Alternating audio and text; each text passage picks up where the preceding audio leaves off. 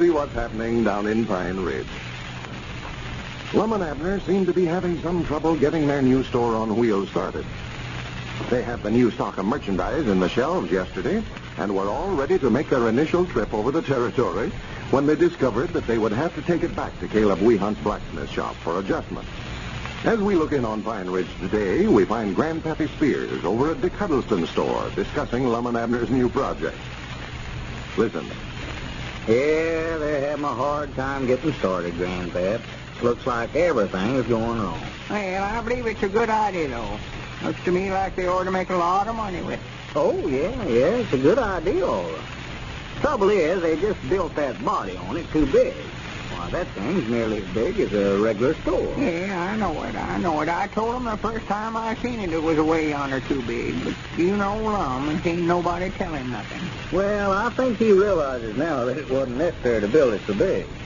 They've had trouble ever since they started. Here yesterday, they got it all loaded up with merchandise, ready to start out. had so much weight on the rear end that the front end ran clear up off the ground. Well, I do know. had to unload all the merchandise and then drive the store back down to Caleb's blacksmith shop. Well, what do you know about that? Going to have Caleb cut part of it off there and make it shorter. Yeah, I've seen him out there at the side of Caleb's shop working on it when I come down a while ago. Well, it's just a shame that they ever built that kind of a body on it to start with. They had a good idea there and spoiled it with that big lumbersome contraption that they let Caleb do. They should have had a body on it about like one of these big buses that go through here. Instead of trying to build a regular store on it. Yeah, that's the funniest looking side going down the road I ever seen. sure. Scare the daylights out of a feller see you coming. yeah, like that, that porch they got on the back end there. Yeah. they came over here yesterday to load up, and Cedric was doing the driving, and Lum and Abner both sitting back there on that porch in rocking chair, just rocking, having the time of their life as he drove down the road. Yeah, well, bound for them. I hear they're talking about driving around to some of these other towns around here with it. I don't believe they'll ever make it. Why, of course not. I didn't say anything. I just thought it was best for them to find out for themselves. But it's too high and too wide for these country roads around. Why, sure it is, sure it is. They'd take up the whole road. Couldn't nobody get past them. Why no? Cutting off part of it, making it shorter, ain't going to help that none. No, well, the first trip they make in it, they'll find out there's a lot of things wrong. They wasted a lot of space in there, too, and they need all they can get. Why, sure. Got a refrigerator in there. It's about twice as big as they need. And then Lum's got a big desk and chair in there. What he calls his office. Yeah, yeah, I think Lum's sort of counting on moving all his law books in there and opening up his justice of the peace office. Oh, yeah. Yeah, he always run that in with the store, you know. Yeah, well, now, I guess that's the reason, then, that he's got the desk and chair. Yeah, but they don't need all that stuff, Richard. Like them counters. Now, they're all right if you've got room for 'em, but they can get along just as well without 'em. Yeah, sure. Well, I hope they make a go of it. Yeah, I do too. Special now, you know, they said if they got to doing extra well with it, they might give me a job of clerk. Or brakeman, or whatever you call a feller working on one of well, I don't know, Grandpap. They haven't got uh, any too much room in there now. There's three of them, counting Cedric. They get any more on that thing, and they won't have any room for the customers. yeah, what the order done was just buy the Jot 'em Down store back from Snake Hogan. well, they did try to buy it. But Snake wanted too much cash down. They couldn't raise a down payment. Yeah, a feller can buy it now and just might not name his own price. Snake was trying to sell it to me yesterday. Yeah, well, Snake's going to have to close his doors over there pretty soon, I'm afraid. He's not done enough business to pay him to open the place up for him. No, and he's blaming it on the Lum and Abner, too. He is. My stores weren't their fault. They was doing right well with it when they sold it to him. Why, sure, yeah, they had a good business in there. Abner was running it by himself, you know, when he sold it. Yeah, yeah. Well, the trouble is, Snake don't know nothing about the snow store business, no way. And it wouldn't help none if he did. He's so mean and ornery, nobody wouldn't trade with him. No, uh, uh, wait a minute, wait a minute. I believe that's Lum coming up out there now, isn't it? Yeah, yeah, that's him. Must have got the store fixed. Well, they've got that stock of merchandise in the feed room back there. They'll have to come over here and load that up where they can start out. oh, they're keeping that stuff back there, huh? Yeah, yeah, they've got to have some place to store it, you know. They can't haul it all around with them.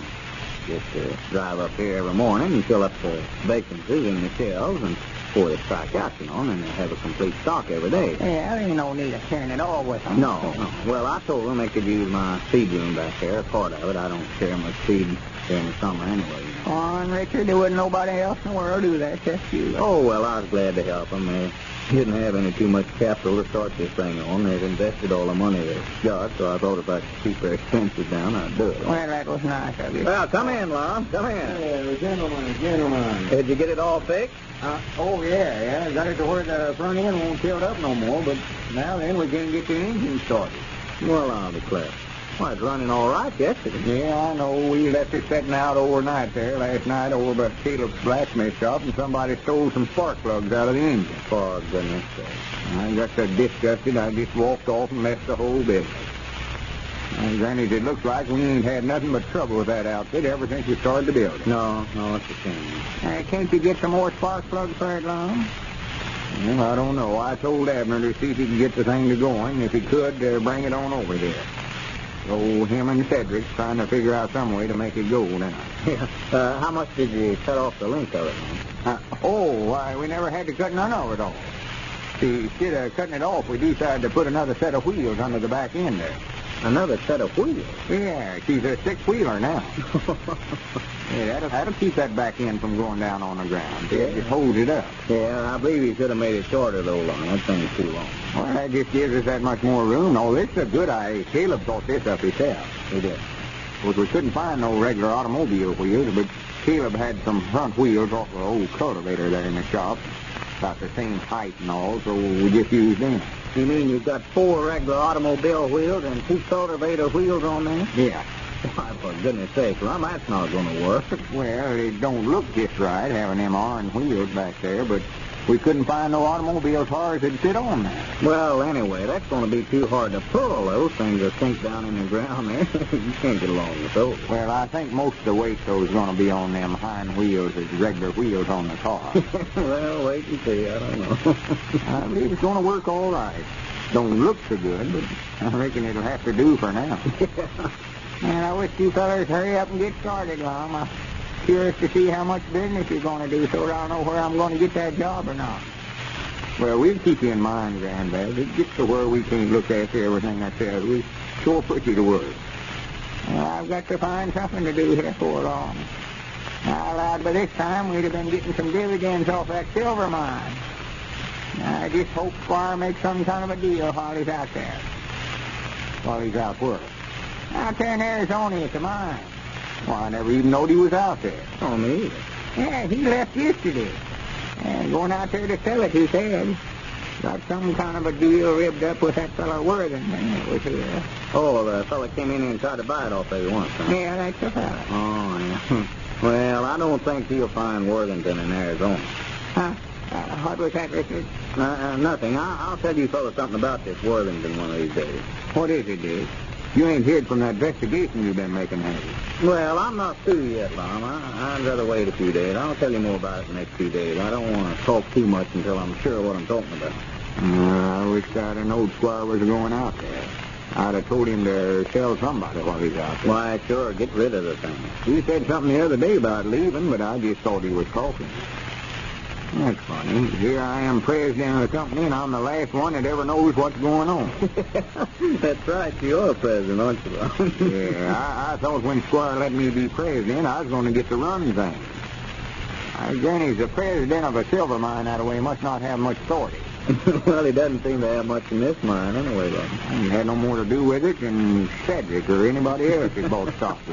He just goes ahead and does things without me knowing anything about it. Yeah, well, Squire's pretty good at that anyway. Well, for the land sakes, well, look driving us out in front there. Oh, Look here. Oh. Oh, hold on here. Stop. Whoa. Put the brakes on, Cedric. It's a back What in the world have they got rigged up there now? Let me get out there and see what's taking place. Yeah, I want to see that. Looks like a pair of horses hitched up there, that thing. That's just what it...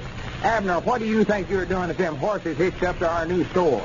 Well, you had to figure out some way to get it to going. I know that here we are. Good ball. Here we are.